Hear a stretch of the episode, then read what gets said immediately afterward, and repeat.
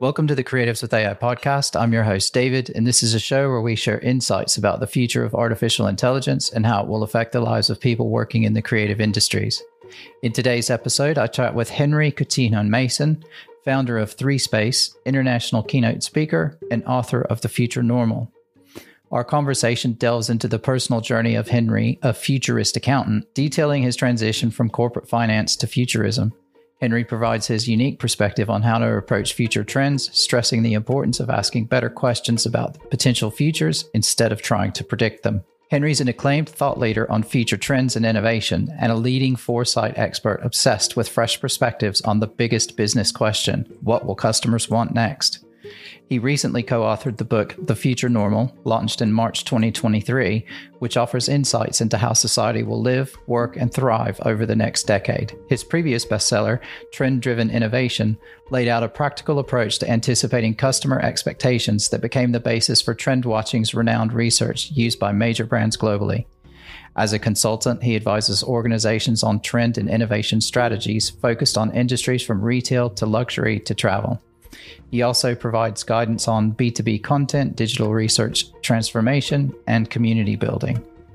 As an energetic speaker, he's given over 100 presentations in, in over 30 countries on capitalizing on trends and the evolving consumer. As a social entrepreneur, he co founded the award winning 3Space, which is dedicated to generating social value from empty commercial property. Links to Henry's profiles, his books, and his social media will be in the show notes on our website at Creatives with AI. Thanks again for listening, and I hope you enjoy this future gazing conversation with Henry. Henry, welcome to the podcast today. Thanks for having me. So I met you through a friend, um, Natalia, and I know she's working on some projects with you, and, and we'll get into that um, in a little bit. But I always like to start off and ask people sort of how you're doing today. How are you feeling? How's how's life going for you at the minute?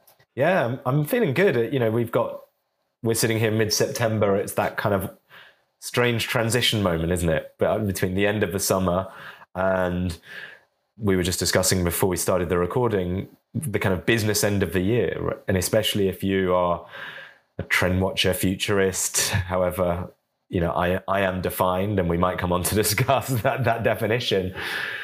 This is where so much happens because despite the fact that the world doesn't operate in neat 12 month cycles that is still how a lot of businesses operate. So, you know, this period between September to kind of mid December is when everyone is putting on their future gazing hats and saying what's around the corner. So, for me, it's I slightly feel it's the calm before the storm right now.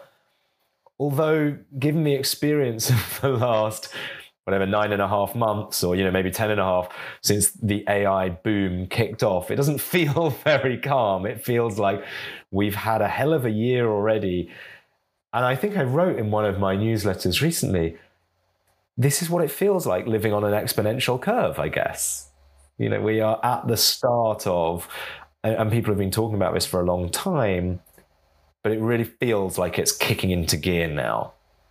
Stuff's getting faster and faster. I mean, it has for the last 10 years. You know, you could always say, I know a friend of mine who's another futurist has, you know, got a great slide, which is today is the slowest day you'll ever experience kind of thing. You know, from, from now forward, it's only going to get faster. So putting all those futurist cliches aside, it feels like this year's been exciting but it still feels like there's a lot to come. And uh, you know, sitting at the, the the edge of that, trying to make sense of it, is is both, both challenging, fun, a privilege, all of the above. I totally agree with you. And I think what's interesting is I, I've spent the last couple of days at the CogX show in London, which is a big AI event. And what's quite interesting is, and I know we're jumping straight into the to the conversation, but kind of the general feeling I got is that I think earlier this year there was a lot of worry and almost panic about, oh my God, AI is going really quickly and it's moving so fast. But the feeling I started to get was actually we're uh, we're past the hype curve. We've we've we've passed the crest of that curve. And I think now things are starting to calm down a little bit. Everybody's starting to go, okay, let's just be a bit more reasonable and rational about what's happening here. You know, we've all played with the tools, we've gone through the fun, exciting discovery phase, and we've actually started to try and use them for real and we've started to find the cracks and we've started to find the weaknesses and we've started to say okay well actually maybe it's not going to replace humans as quickly as we thought. Um, and and i think so so there's a little bit of realism coming in particularly around ai in general but absolutely 100% you know we like you said we were just talking beforehand and you know i've got three events you know a week for the next few weeks and and certainly in europe where we you know we take off the summer mm. and sort of August, you know, most of August or, or, half of July and August, you know, we're we're away and and Europe goes on holiday and everything slows down and it's really difficult to get anything done. And then all of a sudden in September, it's like, right, okay, hit the gas. Mm. We've got to get all the stuff done, you know, before Christmas.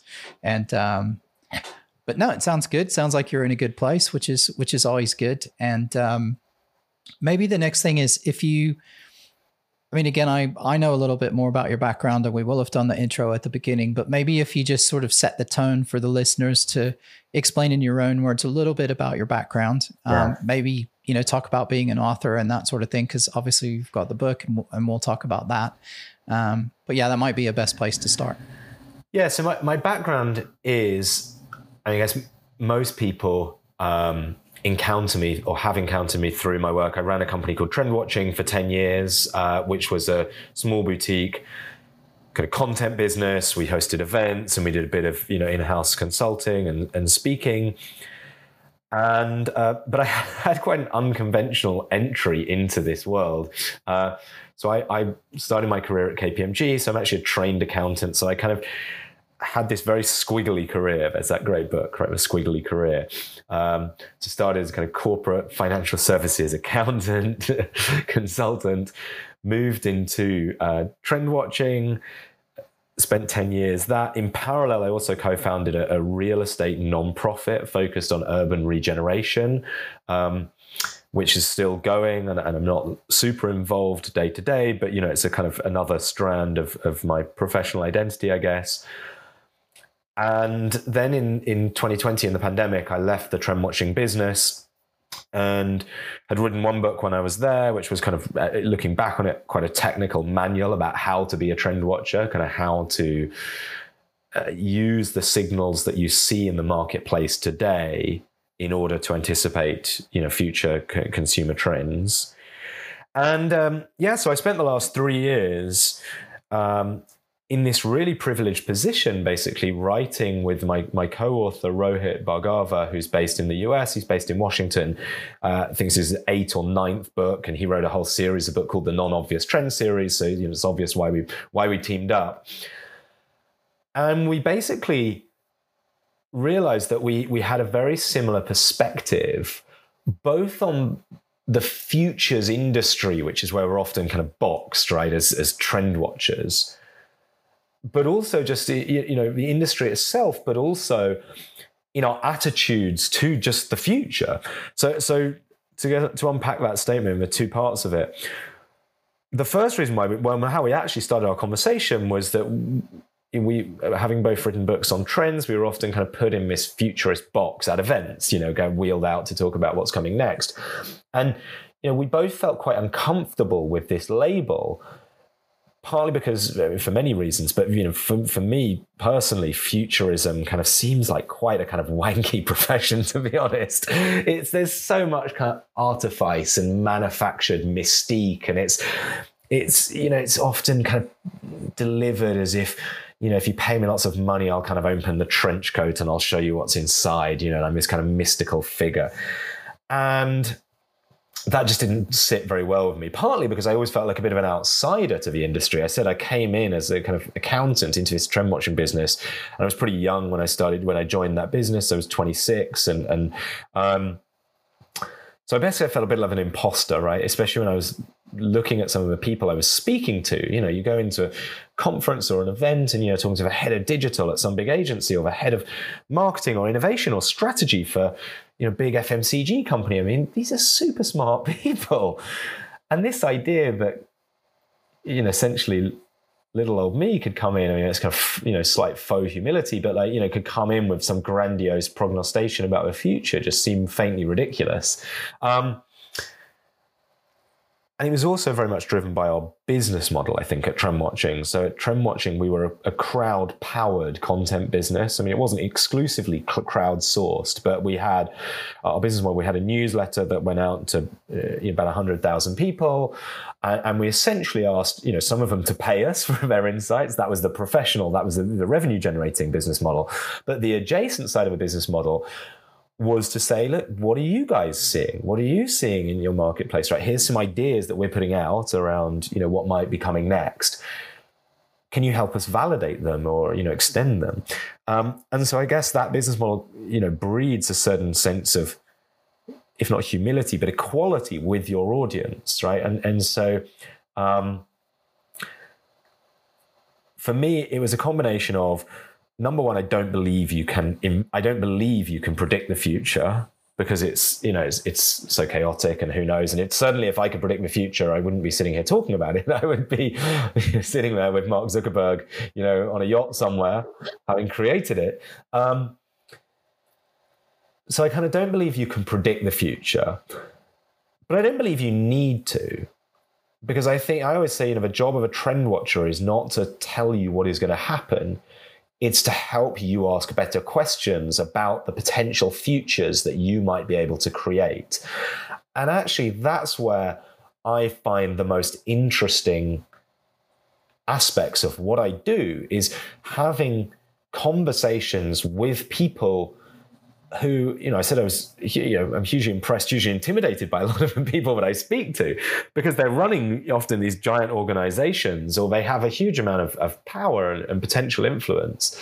And I think there's something like deeply inspiring for me on a personal level to be speaking to someone and saying, okay, based on where we are today and what I've just shown you about the kind of recent history or, or really the, you know, the, the present, what could you do in, in the next three, six, nine, 12, 18 months to create a better future, you know, both for your business, but also for, for your customers and for the world at large. And so that's the bit that I find most interesting. Um, so yeah, so that's a, a, long-winded answer to say, you know, we, we came in, we wrote this book called The Future Normal. Um, we position it as the, the executive airport book, if you like. It is compared to many books like this, it doesn't have so much of a kind of a grandiose big idea. It is really 30 short chapters. You know, we're, we're also very mindful of everyone's fading attention spans or shrinking attention spans. It is designed to be read, you know, in 10, 15 minute sittings, you know, whatever it is, snatched moments on your way to work, before you go to bed. And every chapter asks a, a big what if question. You know, what if every product was biodegradable and there was no waste, right? What if you could share your job? What if, you know, uh, uh, a, a company could think beyond just net zero and towards being truly regenerative or whatever that, you know, there's 30 of them. Every chapter is framed around a big what if question. And what we do is we look in the chapter at an instigator, we call them a, a featured instigator, a startup or, or an individual or an organization or whatever it is, someone that is essentially asking that question today. And then we just ask, you know, we, we explore what, what that looks like, what that might mean, and then we end each chapter with a couple of questions that essentially are addressed at people who are not super close to that particular happening today. You know, maybe they're not in that industry, they're not in that part of the world. But we ask a question like, what would it look like if this became normal, if this became totally mainstream? How would that impact you, your life, your organization, your employees, your family, whatever it is? And, and that was, as I said, a very fun book to write. Um, and we just didn't didn't feel like enough people were asking those questions. There seemed to be a lot of people with a lot of certainty about the future and telling us how terrible it's going to be and how you know everything can go wrong. And so we felt, if we're honest, we felt there was a bit of a gap in the market for someone to ask the the optimistic side of that question which is actually something that I wanted to ask you about. Um, and we'll get to that in a second, but a couple of things have popped up in the meantime. One is taking the leap from being a sort of a chartered account. Are you chartered accountant? I was. I, I didn't pay my fees, uh, so I'm no longer a member of the institute, but I did qualify. so, a couple of things came to mind. Um, in in a couple of things came to mind as you were talking. One is making the leap from being a chartered accountant to a futurist that feels like a massive leap. How did you what what was what prompted you to go from sort of the accountancy world to the futurist and the trend watching world? I, that's a really interesting sort of that feels like an interesting jump to me. Was it that you didn't feel because for an, I know a lot of accountants. My you know my father in law's been an accountant for a long time, and it's it's interesting though that, that that's a jump. So did the accountancy not really fit with you, or like how did that how did that come come about? Yeah, it's a great question. I guess. I mean, the first thing to say is I was a terrible accountant. I don't think it didn't gel with me. Uh, I just, okay, fair enough. You know, it, it it didn't click with me why did I become an accountant? I mean, I guess that's probably the bigger question almost. So I studied politics and international relations at university. You know, trend watching was always one of my favorite newsletters. I, I, used to read it before I ever had a job. I just loved the, the, the tone and the, the question. And actually looking back, you kind of have these moments of clarity sometimes that, you know, only with great hindsight you can see. Um, I remember actually, a, only after I started in this field, I remembered someone had come to our school. I was at school in, in Suffolk near, near Ipswich, and there's a big BT office there. And I remember having a visit from someone who worked for BT who was essentially their futurist. And I was probably seven or eight. And, you know, I'd forgotten this for 25 years. But at one point, I suddenly remembered, oh, yeah, I, I remember this guy coming to our school and kind of talking about this job and thinking, that sounds pretty cool. Like, you know, is there there's a job where you can just get to think about what's coming next?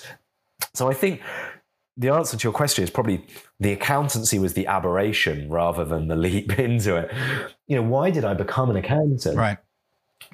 In, well, partly in the UK, for any international listeners, in the UK, you know, it's, it's quite a common thing to go from a, a, you know an arts or a humanities or a social science degree into into you know finance like that. It's not quite the leap that it is in say the US, where you know, basically you have to study accounting to become an accountant. Um, honestly, I didn't really know what I wanted to do with my life and this felt like a kind of a paid MBA. If you you know you're, you're, you're able to live in London, and you get exposure to different types of businesses. And I'm very flippant about my accountancy background here, but actually I think it does give you, you know, a deeper understanding of the commerciality of what is possible and the commerciality around innovation. Uh, and I think so a, I would say I'm not really a futurist. Is one part of the answer to your question of how did I make the leap from a? I certainly wasn't an accountant. yeah, I'm not really yeah. a futurist. So I think the leap is less than it seems. I, I, yeah, I've, I've written in the book, and we, we write about being reluctant futurists. I use the term nowist sometimes because the other part of this is actually to say, okay, yeah, yeah, said I'm not a futurist. I don't believe that you need to be a futurist to help people with meaningful insights about the future, if that makes sense. Because I actually think the most powerful insights about the future come from what's already happening today. And we talk about this was really the, the subject of my whole first book, which was the irony that that was really exploring the irony that as a consumer trend firm, we never spoke to consumers and that was a kind of arresting point for many people to, to understand. And we said, we're not like Ipsos or, you know, any of these market research people that go out and they poll hundreds of thousands of people and they try and give you insights about what's coming next through that route. And we said, you know, I don't think this is necessarily uh, the only way. It's expensive, it's hard, and there's all the kind of flaws that, you know, the market researchers themselves will tell you, you know, the, the danger of looking back to look forward. But put simply, my model of change and the way that I approach understanding the future is to say people's expectations are set by their experiences. And they can be created by their experiences. And actually the way for a business to understand what's coming next is to think about what will people expect from you in the future. Because that's that's essentially what you have to deliver and how do you understand what they're going to expect from you? It's going to be by thinking about the core human needs and wants that you're going to serve. And, and I always talk about, yeah, it's as important to think about what's not going to change when you're thinking about the future as it is to think about what is going to change. And so if you think about what's not going to change. These are going to be the things that you can build your business around. So you know if you're a bank it's going to be trust and security and uh, you know if you're if you're a food company it's going to be about taste but it's going to be also about safety and security and reliability but convenience as well right? So you're going to have certain basic human needs and wants which are core to the, the value that you deliver to, to people. And the way to understand the future is to look at how innovations, typically business innovations, but it could be you know, political innovations, social innovations, but how are people's expectations changing around those basic human needs and wants? And often looking to adjacent sectors will give you ideas. It's a, it's a cliched example, just to use one which is kind of very obvious to people. I used to use a number of years ago. You know, when Uber kind of revolutionized the transportation customer customer experience, someone would pull out their phone, they'd order an Uber, they'd have that level of information transparency. You'd see the car arriving, you'd be able to see the driver ratings, etc., etc. You'd get in that, that car, you'd be able to share that information with someone, you know, they'd be able to see when you're arriving, and then you get out and it would be a cashless experience, right? That would be a very, you know, seamless digital experience. You then walk into H&M or Wagamama's or whatever restaurant or retail environment. And it would be the exact opposite. There's no information transparency around, you know, how long your dish is taking to arrive, uh, whatever you have a product, you know, et cetera, et cetera, all the things that we just said. And we say consciously or subconsciously, you know, people might not realize that, uh, uh you know, in the, that immediate moment, but there's consciously or subconsciously, there's a, there's a, a point of tension, right? There's a, there's a dissatisfaction there uh, with the, the experience in one context versus the experience you know they've just had in a different context. And that's really the secret to, to spotting innovation opportunities is to say you know i can identify those points of tension and i can attack them and, and i can create things that, that you know help resolve them. Yeah. And your example there just made me think of something um, that i've come across working with some of the public sector um, organizations that i work with which is and this is exactly what you're saying there there used to be an expectation of privacy and from the population so people would say oh well you know I don't, I don't want anybody at the council to be able to see my information because that's my information and you know someone mm. you know john over there shouldn't be able to look at the data that mary stores about me on that side right and that was that it's been that way for a long time but mm. what's happened now is with the march of technology and everything else when when someone calls the council to say get a parking permit and the parking team says well you have to prove to me that you live at that address and blah blah blah and they say but hang on you've got my council tax records like i already pay council tax why do mm. i need to mm. prove you've already got my address why do i have to prove that and they say oh but that's not our system that's that's a totally separate system so you have to do every and it's like mm. it that used to be okay because that's kind of how people felt that they wanted it but now there is an expectation mm. from the consumer and the citizen, that that should just be handled in the background. And it, it you shouldn't need to do that, right? It's the council. The council should have a record about me, and that should have all the information in it. So it makes it easier for me, not easier for the council or whatever. So I I absolutely agree, and that's you know that's something that's coming.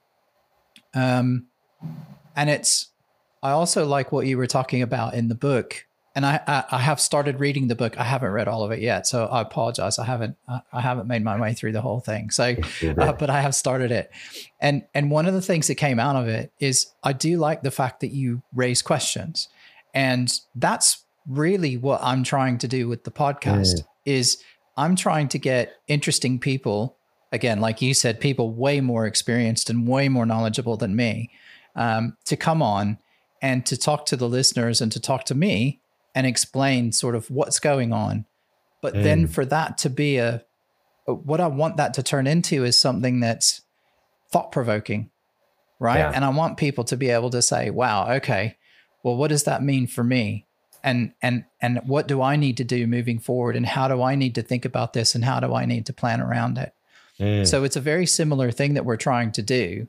Do you know what I mean? Because you're right. We can't, I don't know what's going to happen next week, but if I can make people think about what might happen and how that might affect them and and how you know what that might mean for them and their business and their industry particularly around creative industries obviously because of the new technology then then I'll be successful and that's kind of you know that that's all I'm trying to do is is is have these great discussions. And I suffer from the, the sort of imposter syndrome as well because I have conversations with people like you, and I go, "Wow, they're really smart," and I'm not very smart. I just like to try and try and ask you know reasonable questions and and and see where we go. So how so going back to kind of the conversation, another thing that sort of jumps out. So how are you so positive? I guess um, you you seem like a glass half full sort of guy mm-hmm. around mm. technology and particularly AI and and how things are moving forward. And that a lot of people are very cautious about everything and bordering on glass half empty. Um, and I guess I'm just trying to, you know, understand what how why do you see everything being so positive and why are you kind of glass half full about it? Yeah. I think it's a great question and it, you know it's probably the biggest recurring uh, negative you know piece of feedback from a book we get right? If you read some reviews and speaking to people it's like this is fairly relentlessly optimistic um, I think there's a couple of reasons for this. Number one, I've already kind of discussed that partly it was just trying to introduce some balance into the conversation around you know the future because it seems like it's it's very dystopian at the moment. We've already discussed that, and I don't think it answers your your question, which is more, on a much more personal level. For me, the optimism comes from not believing that everything is going to turn out right, because actually I'm I'm quite um, cynical and jaded, I guess you could say, about the gap between the promises that are made at the beginning of a technology and the reality, right? So I'm under no illusion actually that I think it will turn out to be an optimistic future. I mean, I think broadly it will be, but I, I, think a lot of these technologies will have deeply negative second order implications and often first order implications, but definitely second order implications that their proponents, you know, on day one or, you know, year one are, are, are not even not aware of or not acknowledging. I think my optimism though come or, or my my pos- optimistic positioning in my content and when I write about these things and I think about it comes from what I was talking about earlier, where the bit that I find most interesting about what I get to do is those conversations with people who have significant you know power and influence to, to create a future. And it's it's the view that if you approach things optimistically and say what could this become? that's going to help lead that not just the people who are building it today, but the people who are going to then use these technologies or scale them and you know take them to the mainstream, right? The, the kind of you know be that big governmental organizations or big you know uh, whatever you know big uh, consumer brands, etc. Starting that conversation from a position of optimism is more likely to then create positive outcomes rather than if you come in saying these are all the bad things that this technology can do then you're teeing up either that's you know we will create the future that we imagine which will be dark or we just won't ever engage with it and i think you know i, I had a couple of links at the bottom of my newsletter this week it, you know forever we will get you know we this is an AI podcast. I guess we should talk about AI at some point. Or, you know, in a way, that's that's that's kind of the point. Is that it's not about the technology; it's more about people. So I think we're in the right place to be talking more about people and their, our response to it, yep. rather than just the technology. But you know, there will be forever stories, and you're going to read a story in one outlet about how you know an AI was able to diagnose a child's illness when no doctor could, and how isn't this great? And then you're going to read another story the next day about you know, the AI missing something, and you know, or the the radiographer or whatever you know, not having the same level of attention because they kind of mentally outsourced everything to the AI and they miss something. You know, yeah. same with self-driving yeah. cars. it's the same with every technology. And look, that is in no way to denigrate or, or, to dismiss the pain that those individual cases, you know, in, incur. Of course, you know, if look, would I be happy if my son or daughter was killed by a by a self driving car? A- absolutely not. Um, but you know it's, it's the old narrative that it is you know the, the fire department doesn't get any credit for all the fires that they don't put out. You know you're aware of the ones where they actually have to turn up and pull the hose out. You know the boring stuff of smoke alarms and you know, uh, fire retardant materials etc etc doesn't you know doesn't it doesn't fit with our kind of narrative of if we have to see it happening for it to to make an impact on us.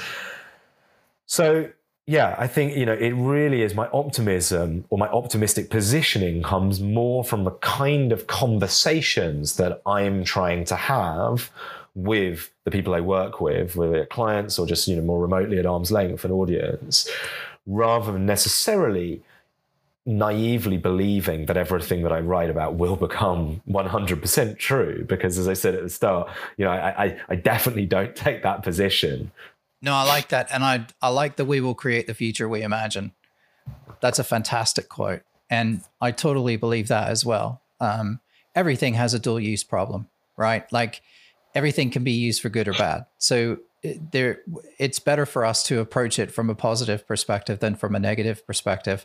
There will always be the Eeyore types, right? Personality types who will sort of approach that and and we'll rely on them to kind of look at that and, and keep everything in check. And there'll also be the Tiggers as well. And, and we'll yeah. go out and we'll use it for all the new fun and exciting stuff and, and, and we'll push it to the limit as much as we can. So I was just going to say as well, while, while you were talking, just, uh, you did mention that you had some, some reviews there. So I did a quick check on Amazon and just for the audience to know, you've got a 4.7 rating on Amazon for the book. So um, that's quite good. So. well, and look, the reality is it's actually as important to have some negative reviews. You know, psychologically, it, it's very disconcerting uh, for people to see exclusively five star reviews because it's not realistic. You know, and actually to draw a parallel with a conversation we're just having about technology. As you say, no technology is universally good because you know the users of it are not universally good, and it's, exactly. it's kind of yep. a missing piece for me. You know, when people have this conversation about AI or, or any other technology, it's as if we have zero society and i know you can make a whole discussion about you know that that is maybe what some of these technologists want right into you know, true anarchist kind of end of a techno utopian spectrum. But you look at cars you know we, we don't exist in a society where like you can jump in your car and do whatever you want and drive at 100 miles an hour like outside a school. It's, it's ludicrous to suggest. It, it's the conversation about these technologies seems to me totally divorced from the reality in which we exist, which is everything exists within a framework of rules and regulations. And I think actually that's definitely you know the part of the journey that I've been on over the past 10 years. It, it, it is becoming much more cognizant of the role in which regulators and, and you know governments play when it comes to shaping uh, our adoption and deployment of new technologies. And that is a good thing, you know, and I think there's this naive, as I say, eh, burn it all down in terms of, you know, this kind of ultra right wing, you know, we shouldn't accept any restrictions, which is just patently ludicrous. You know, one of my favorite books uh, is there was a book called The Joy of Tax, and it was a short book. And it was saying you know, everyone talks about death and taxes being these two inevitable things that we want to try and avoid in life. And he says, it's again, it's a kind of ludicrous positioning, but if you actually dissect, does not hold up at all. He said, if you really want to live in a in a low tax economy, move to the DRC where there's like zero, you know, the Congo where there's no tax collection. There's no road. There's also no roads. There's also no electricity. You know, we do not live like people who say they want something and they don't actually think it through are as you know just as dangerous as the kind of dystopian uh, people because it's not saying you know to, to be utopian about a technology does not in my opinion, suggests that you think that technology should just be released into the wild with zero restrictions. It says, you know, there is the potential for this technology to on balance do a lot of good if we do you know make, make a lot of restrict you know if we position it and deploy it in a certain way now yeah that is not as media friendly and social media friendly as AI is good, AI is bad. But it, it is just the reality, and it, it's ridiculous to suggest otherwise. So the optimism comes from a position of the technology could do great things, but society also has to do great things in terms of understanding what the benefits and what the risks are and suppressing the risks as much as possible, and ideally, you know, eliminating them and unleashing the benefits. And, and that is again, that is not a technological question. That is a, a, social question. That is a political question. That is a cultural question. And arguably, we always have more problems on those questions than we do on the technological questions. Yeah, hundred percent.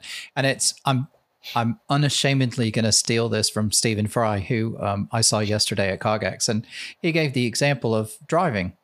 It's the same as driving right? You know, we invented, you know, um, Daimler invented the car, you know, back in the late 1800s and stuff like that. And then, first of all, everybody said, oh, it's never going to work because horses and blah, blah, blah. And then, obviously, you know, Henry Ford sorted it out. And then we got more and more cars on the road. But then the problem started and they started to say, "Oh, well, actually, if you know, if you go too fast, it's dangerous, and if you you know, yeah. you don't have these rules." So then they very gradually started to put some rules and some regulations in place, and now you have to be a certain age, and you have to pass a test, and you have to drive on a certain side of the road, and the cars have to, you know, have certain safety features, yeah. and then you have to do this, and you have to do that, and so we have this whole set of requirements around driving, but by and large, those requirements mean that it's a pretty safe method of transportation do people still have accidents? Of course they do, because mm. people.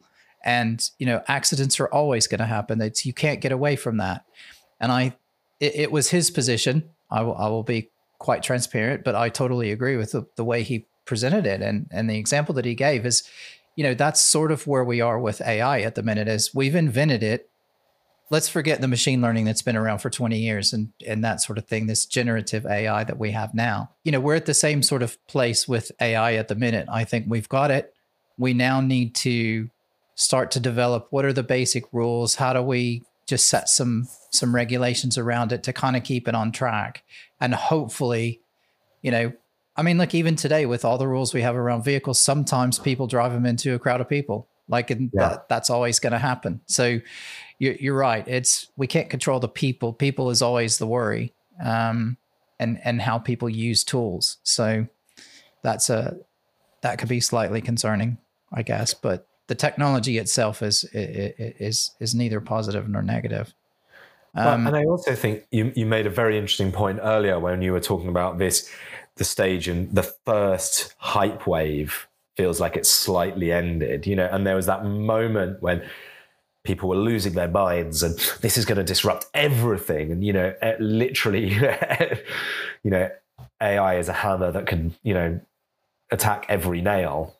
Um, and of course we're realizing that to your point effective deployment of a technology and you know let's continue the driving analogy driving in a car is not the only mode of transportation.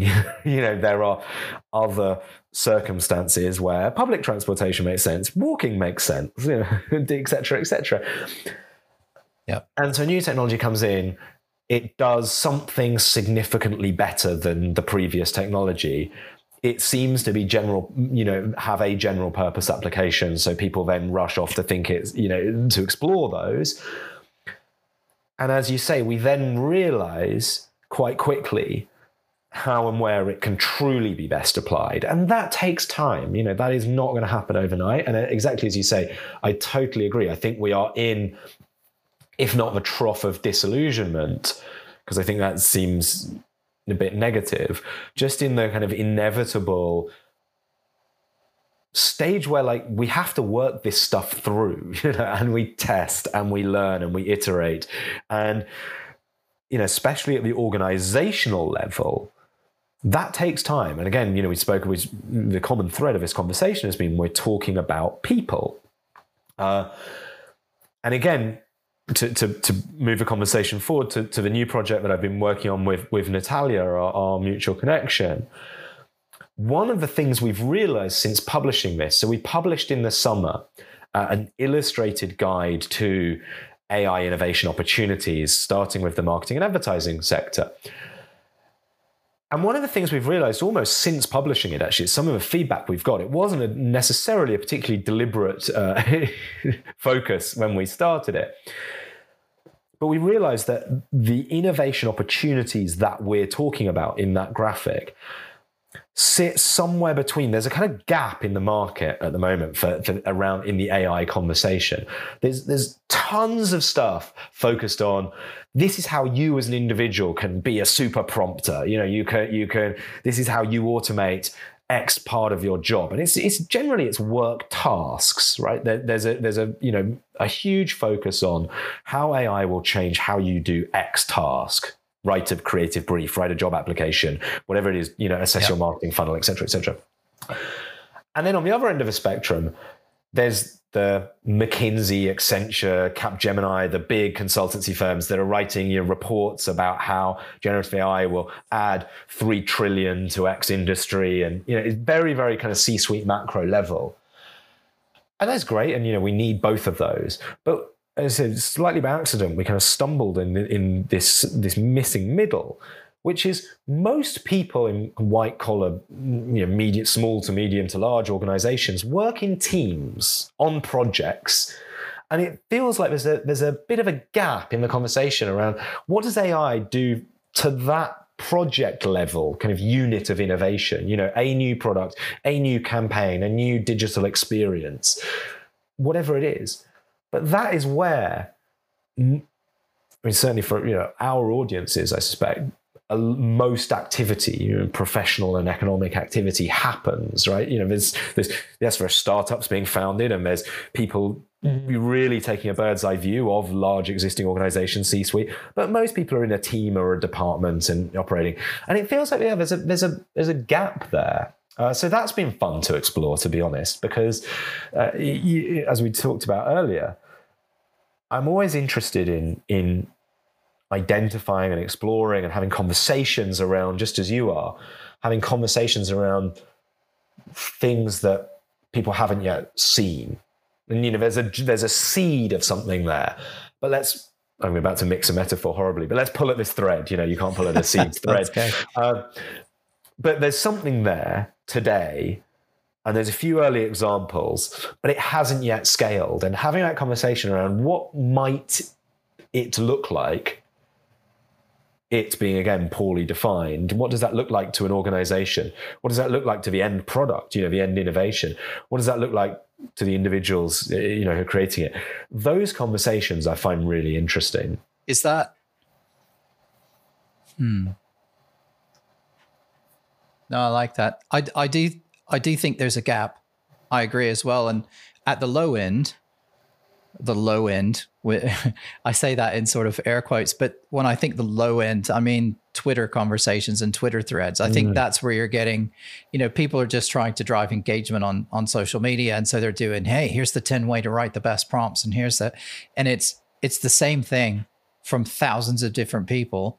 Um, because they're all just trying to get people to click on their stuff and to you know to buy yeah. their online training content and all, all, all those other things and i'm sure some of them are fantastic um, but it just feels like it's a lot of people just trying to generate traffic. So it's mm. it, it I'm not sure there's a lot to it. The McKinsey's and the and the other stuff on the other end, 100% totally agree. That's the but but that's what they do, right? They write these yeah. big reports and two and three, four hundred pages, and they charge to you know half a million pounds to do it, and they provide it to organizations, whether it be governments or you know large companies and that sort of thing. And that's the consulting model, and that's that's what they do everybody else is sort of left in the middle trying to actually figure out what do we do with this thing. Um, and I think that's a fantastic point um, to bring up. And and again, sort of it's it's keeping the humans involved, and that tends to be a lot of the a lot of the conversations we I, I'm having these days end up talking more about the humans than than it does about the AI, which is which is quite interesting because yeah. then you get into the ethics and you get into the morality and that sort of thing. I mean, I have to ask everybody, you know, what what what are your thoughts on kind of the morality of AI and and the ethical stand? Yeah. So on ethics and AI, one of the insights that, that I actually had a few years ago when I first started writing about AI and looking at how it could be used to uh, reduce or eliminate bias, one of the positive factors as we move towards AI, you know, essentially making and and you know designing more systems and making more decisions, is that it is mechanistic, right? And it is it is a you know a, a, algorithmic, and it is it is automated. Because I think one of the one of the issues, you know, the, the old cliche is that you know AI just reflects humanity's biases, and that's kind of true. But I think if you think about it, if someone is excluded or, or discriminated against, when humans are making those decisions, it's quite easy for us to kind of dismiss them and to say that was a person who made a bad decision, right? You know, whatever it is. John is just a racist asshole, right? You know, he's, well, we'll get rid of John and we'll fix the problem. Whereas actually, a lot of these problems are, are you know, much more systematic, right? And, and so actually, when we turn these decision makings over to systems and we then see the systemic biases that come out.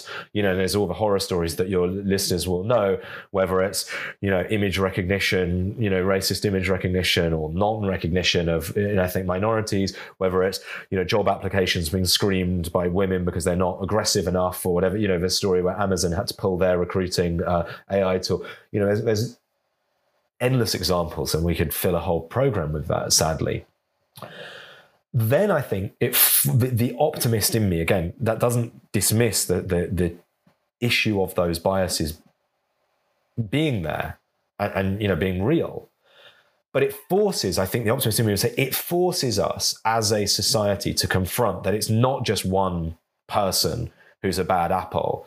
Th- those biases are coming out in the machine because they're deep rooted and they're systemic, and therefore you know and, and, we've got the data now to prove it, right? And so we then need to work on fixing it. Now that, of course, is you know it's easy to. We've ended on just those five words, and we need to work on fixing it, and that is a big, big task. Yeah. But it forces us to confront bias and injustice and discrimination in a way, in a very different way, I think, and one that when when you know humans are in the loop exclusively, we don't have to have that. We, we it, it's easier for us to to escape those hard questions. So again you are you we talked you talked earlier said you know I'm always optimistic.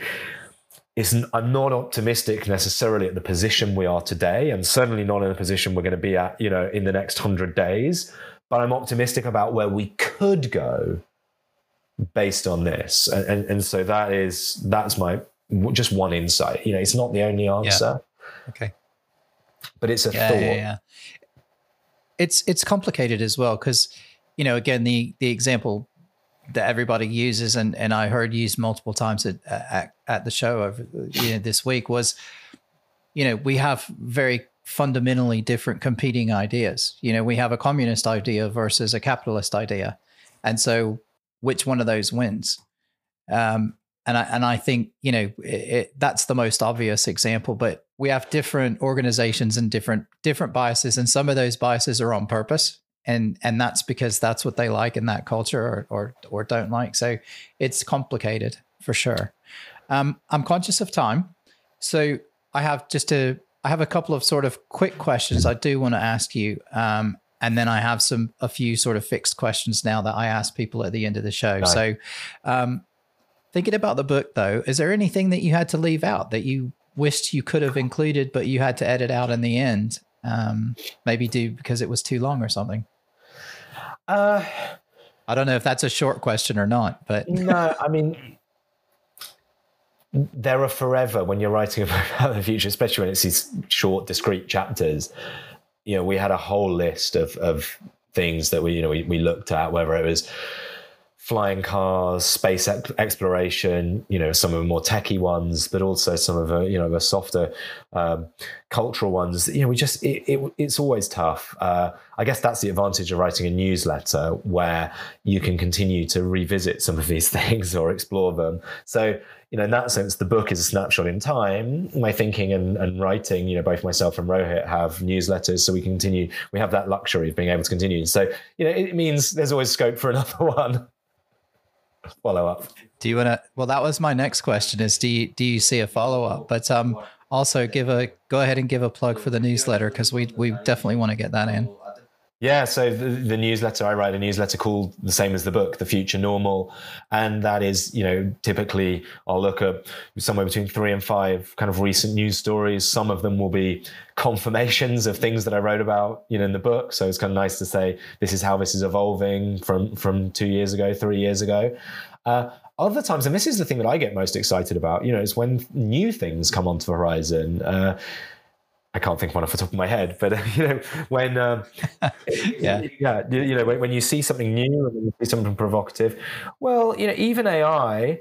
Um, it was in, in funnily enough, the story of AI in the book was um, the, the the time span of the book was actually fitted very neatly. So we started writing it at the end of 2020, and and that if you if you remember was when GPT three was first released, right? And it was still behind the kind of you know researcher or you needed kind of you know to get some kind of special access.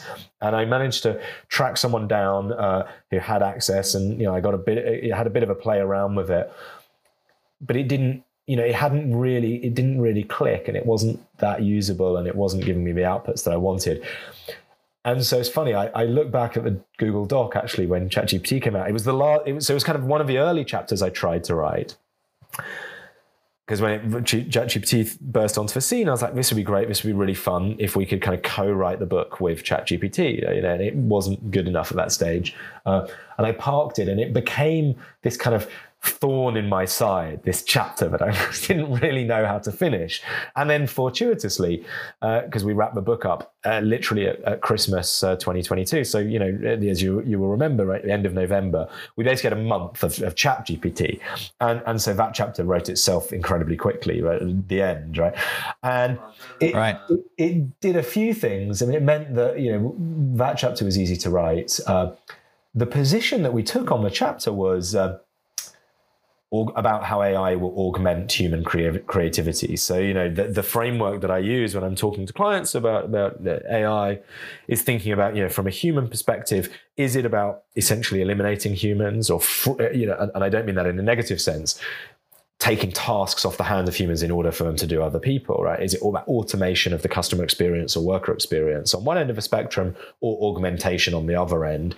And that's really a kind of low touch and high touch rather than about, you know, eliminating jobs. It's around where do you want people to be, to be, um, interfacing with other people in, in your customer journey.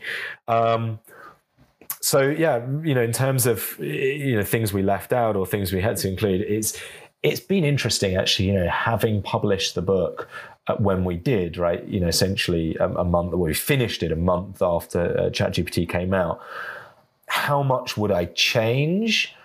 Uh, I, I, wrote a post about this. You know, inevitably, there's there's been a few examples of where uh, VanMoof being the obvious one. VanMoof was prof- we profile in the book as as one of our featured instigators, and they went bust a, f- a few months ago or a month ago now, probably.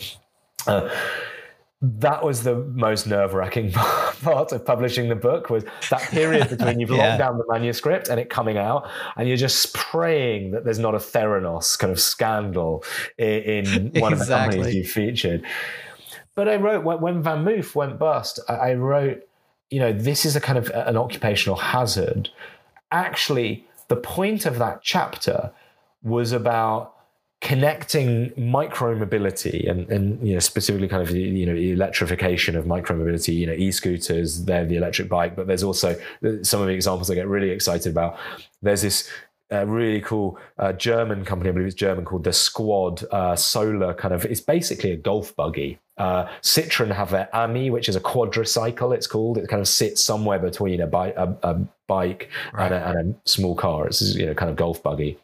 Uh, and it was about how a lot of people are talking about the 15 minute city as being a more livable future, you know, future way of life. And, and, most of the conversation there is around changing the physical landscape of the city, right? Like putting, you know, making everyone 15 minutes away from a doctor or a school or whatever it is, and, and bringing things physically closer to people. And, and I had this insight looking at, you know, a lot of these, these um, you know, micromobility platforms, whether it's a rental platform or you know you own your own one, saying actually what what I think seems to be happening is that actually is be- transportation is kind of diffusing options for transportation is kind of diffusing through the city and this semi-public public semi-private hybrid micro-mobility models what they're actually doing is allowing people to go further faster. So the 15 minutes from my house if i'm on foot i can only go x if i'm on public transport i can go y but if i have scooters at the end of my road or, or a VanMoof bike i can go you know further.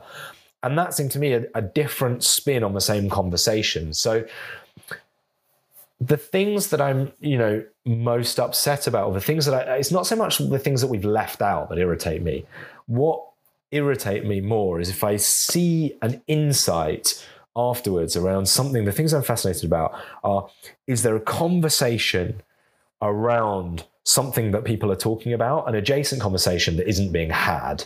That I think adds something to that conversation. You know, if, if everyone's for my other kind of favorite chapter in the book is around synthetic biology, and the insight that we had there was, you know, everyone's talking about new materials, et cetera, et cetera. There's a strand of a conversation that I've not heard anyone else having, which says, you know, if you think about the marketing and branding industry, it's we've essentially had a generation of, of marketers telling us that natural is best, and for very good reasons, because of all the problems with the, the post-war synthetic kind of bubble. Like again, everything's cyclical. You know, synthetics came onto the market, nylon, polyester, plastic, and they were celebrated as these miracle materials. We then quickly realized that there were deep problems with them. We then kind of flipped the other way, and it was all about natural and artisan and etc. etc. Now, there's there's an interesting inflection point for me that says, you know, if you look at some of these synthetic substances that are essentially, you know, powered by renewable energy, they're cleaner, they're, they're you know, there's no animal involved in eating your lab grown chicken, there's no, you know, child labor involved in your lab grown diamond, et cetera, et cetera. What's going to happen, I suspect, is in the next in 10, 20 years, these startups, mean, they're already doing it, but they'll become more and more normal, will start to position synthetic as being better. Right? It's cleaner, it's, it's less, envir- you know, less environmental footprint, it's better for you, there's no antibiotics if it's food, etc., etc. And so that is a much bigger conversation around you know you can look at synthetic biology on a kind of narrow material level or you can look at it on a cultural level that says what does this do to our expectations which is uh, around uh, the, the products that we're consuming. And that is is deeply interesting for me if you're you know if you're in an adjacent industry right? And that's something that most people I, yeah. I don't believe have thought about. So similar you know with AI right what are the conversations? Is not I mean AI is the obvious topic to include. Everyone's talking about it but how do we try and unpack the second, third, fourth, fifth order consequences, right? What are the conversations that people are not having? And, and I think a lot of that, again, as we've just discussed, it's around people's expectations based on their experiences. You know, once they're aware of something can be 100% automated or something can be generated, right? Whatever, you know, whatever dimension of AI we're talking about. Uh, what does that do to their experience or their expectations, I should say? You know, the example that I wrote about just this week was Roblox uh, announced at their developers con- uh, congress their their you know, AI assistant for for if you're a game developer, right, in the platform, and you're now going to be able to just type in like I want to create a game in ancient ruins, and it'll drop in the ancient yeah. ruins, and you'll say, oh no, I wasn't thinking Egyptian, I was thinking more jungle and Mayan, and it'll go and for me, like that, the interesting piece, I mean, it's a deeply interesting example anyway, but how is that going to change children's, because we know Roblox is nearly 50%, you know, under 13. If you grow up in an environment where you are you expect to be able to manipulate the world around you, you know, basically instantly, and be able to have that interaction. Again, you go back to the, the example we used earlier about Uber having a you know a digital experience in, in your taxi and then walking into a restaurant, you know, and it being very non-digital, there's a, there's point of tension. I think that forces you, if you're in any other industry and you're thinking about your future consumer, and you are you show them that example of how the, the experience that they're going to have with the, the Roblox world, and then you ask the question, what is that going to do to their expectations around the their ability to shape you know everything else in their life.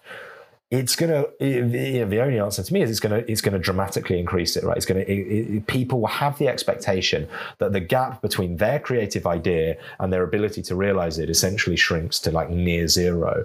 And again what does that do to to uh, you know every other organization that's involved with you know creativity or engagement or you know that, those are the questions that you know yeah. once you've seen something ex- come into this come into the, into reality, it's much easier to have a meaningful conversation around the future potential that you could engage with rather than just saying, you know, kind of futurist position of like Minority Report and we're all going to wear these headsets and kind of cast stuff around the screen. Like that, that feels much further away. And rather than say, this is happening in gaming, what does it mean, you know, if you're a fashion brand?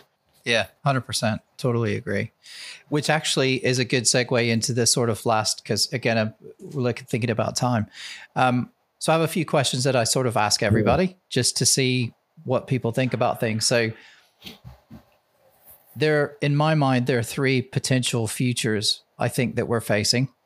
And we might have touched on a, a little bit on, on this earlier, but you've you've sort of got the Star Trek world which is the utopian. Mm. Everybody's basically peaceful. We're out exploring space, trying to, you know, be peaceful, but there's no money. Everybody works because they want to. Mm. You know, things are if we need food, it just create gets created out of nothing for us and and we don't really want for much. Then there's the Mad Max version, which is it just everything completely descends into chaos. There's no technology whatsoever. There's you know that that's that's going to be you know I don't think AI is going to do that. I think it will be the side effects of AI could mm. cause mm. massive social disruption, and and we end up in some totally dystopian kind of future. And then there's the the middle ground, which is the Blade Runner kind of cyberpunk version, mm. which is you, you've got kind of a balance of both, but you know, it's it's it's maybe not ideal for everybody, but it seems to work. And I'm just curious what how you think where you think we might end up in, you know, I don't know, 100 that that's like a 100 year question or a 150 year question probably, but just curious what you think about, you know, kind of one of those three or or or do you have another example where you think we might fall? Uh it's a great question. I mean, the honest truth is, you know, professionally I don't I don't spend too much time kind of thinking about this, you know, because yeah, as I said, I, I, you know I don't believe it's possible, and I'm not totally convinced on the utility of it, um, because I think you know we've always it's just a bit of fun. Yeah, no, I know. So I didn't. That sounded much more dismissive than I than I meant it to be. I, I, suspect. Okay, so maybe my, my answer to it is there will be thing. You know, much of our life, yeah, will become or there will be elements of our lives that will probably be totally like Star Trek, kind of totally utopian and incredible and magical. I suspect we won't even appreciate them when they come, right? If you think about, you know, that old experiment, you know, if you gave someone a mobile phone, right, from 100 years ago, like, holy shit, you know, this is like, I would absolutely be the most incredible thing ever. We still have the same kind of very human issues. And so the answer, I suspect, you know, more of our lives than we can imagine will feel kind of deeply normal. And there will still be people worrying about is their partner cheating on them? Like is their professional colleague getting ahead when they shouldn't do? The same kind of human politics right? There is a really good reason why like greek mythology and you know shakespearean tragedy has the kind of same universality to it. Uh, so I think, you know, life will be amazing in parts, it will be terrible in parts, but we won't even kind of, depending on how fortunate you are and where you fall in the social hierarchy, because again, I suspect that that will, that will still persist for longer than we want it to. Yeah. You know, yeah. Will depend on the balance of how much of your life is incredible and how much of your life is deeply painful. Um, but I don't believe we'll. So that sounds like Blade Runner then. That sounds like yeah, Blade Runner to me. It's gonna. The, the, the it's a little bit of both. But Blade Runner is still kind of uh, maybe I've I haven't watched it for long enough or, or you know recently enough. it feels like it's a tech where the technology dominates and i think you know in reality it will be more like her perhaps where the, the technology kind of we don't even notice some of the magical sci-fi technologies and and you know they, they we're not loomed over by these kind of neon lights and you know giant avatars that are very in our face it will be much more invisible right, okay. is my suspicion i like it you came up with a new option perfect yeah right. So next one is, um, and, and, I've started asking everybody this more out of just personal interest than anything. And I, I actually wanted to interview a whole bunch of people at the show mm. uh, to just walking around, sort of man on the street type thing. But I couldn't get my my my. I had technical problems, and so I wasn't able to do what I wanted to do. So I'll do it at the next show. But in your mind, is AI male or female? Oh, great question. Um, again, not to be a politician's answer, both. Right now, it feels like it's created by men, manifested as women. Uh, because of all the stuff we've spoken about around, you know, the pre-existing biases. So this kind of, you know, AI assistance sadly seem to almost universally be positioned as you know slightly docile passive you know acquiescent females. Yet you look i mean there was that kind of dystopian press conference that i commented on where i forget where it was it was kind of world ai summit. And it was basically like 20 kind of middle-aged white men with 10 humanoid robots all of whom had at best an androgynous but typically a kind of young female physical form. So yeah it, it you know, are we at a stage where it's less neutral than that, uh, or sorry, more neutral than that? And we're not there yet. Um, I think that will be one of the big opportunities. Again, the conversations will be, you know, what does a female designed uh, male AI assistant look like? We need well, I, it. I think, I think what we'll get to is you'll decide. You'll just say, do you want a male voice or a female voice? And everybody can decide what they want and then you'll mm. because it doesn't make any difference right? It's not actually male or female. It's just it's the interface that you have. So you know what you know what what interface do you choose? And then i guess that that sort of there's some whole other really interesting psychology that goes behind the whole male female thing. And um, i talked to the guy Will, who's the founder of the company that built the Ameca robot, which I don't mm. know if you've seen it, but it's the UK one, and it's very very realistic, and her facial features are very realistic. Um, and I'm still trying to get him on the podcast. I've now mm. unashamedly nice. started asking him every time. So if he listens to nice. one, hopefully Will give me a call. um, but I've actually met Will a couple of times, but uh, it's now just turned into something funny. But but he he made a comment to me one time and he said that still societally people will accept a sort of like you said a more female type even though his design isn't intentionally female it's yeah. it's more female than male and because you know societally we've been fed through film and everything else it's like mm. the male version is terminator and the sorry yeah. about the dog and um you know the male version is terminator and that's what people get in their mind. And so it's quite intimidating and and people find it easier to have a less intimidating thing in in a female yeah. one. So i'm just trying to work out. So so what's your answer? Is your is your personal assistant going to be a male voice or a female voice? I mean ideally it would just be fairly neutral i think you know androgynous because okay. then you don't then removes the um you know the cultural biases. And and to your point okay. uh, Oh, and I've got a 12, so we're going to have to go quite Yeah, no, no, that's fine. Well, yeah, we'll do it quickly. So, just one last question. So, mm. when you have your assistant, what will you name it? Oh, great question. Um, you know what? I haven't. I, I can you put me on the spot? I haven't thought about that actually. It'll have to be Pat or something androgynous yeah. that kind of goes along where it could be where it could be either one what would I name my assistant? Probably, pro- probably to make a point, one of my children's names, whichever one is being least helpful at the time. to show them what they could okay. be doing. yeah, yeah. No, it's uh, I just I it came up in a conversation I had um, with someone one time, and then I just started getting really curious about what I'm trying to understand also is there's some sort of a trend. Do do men choose male or female voices more often, and do women choose male or female voices? And to see if there's any sort of a trend going on there. So Yeah.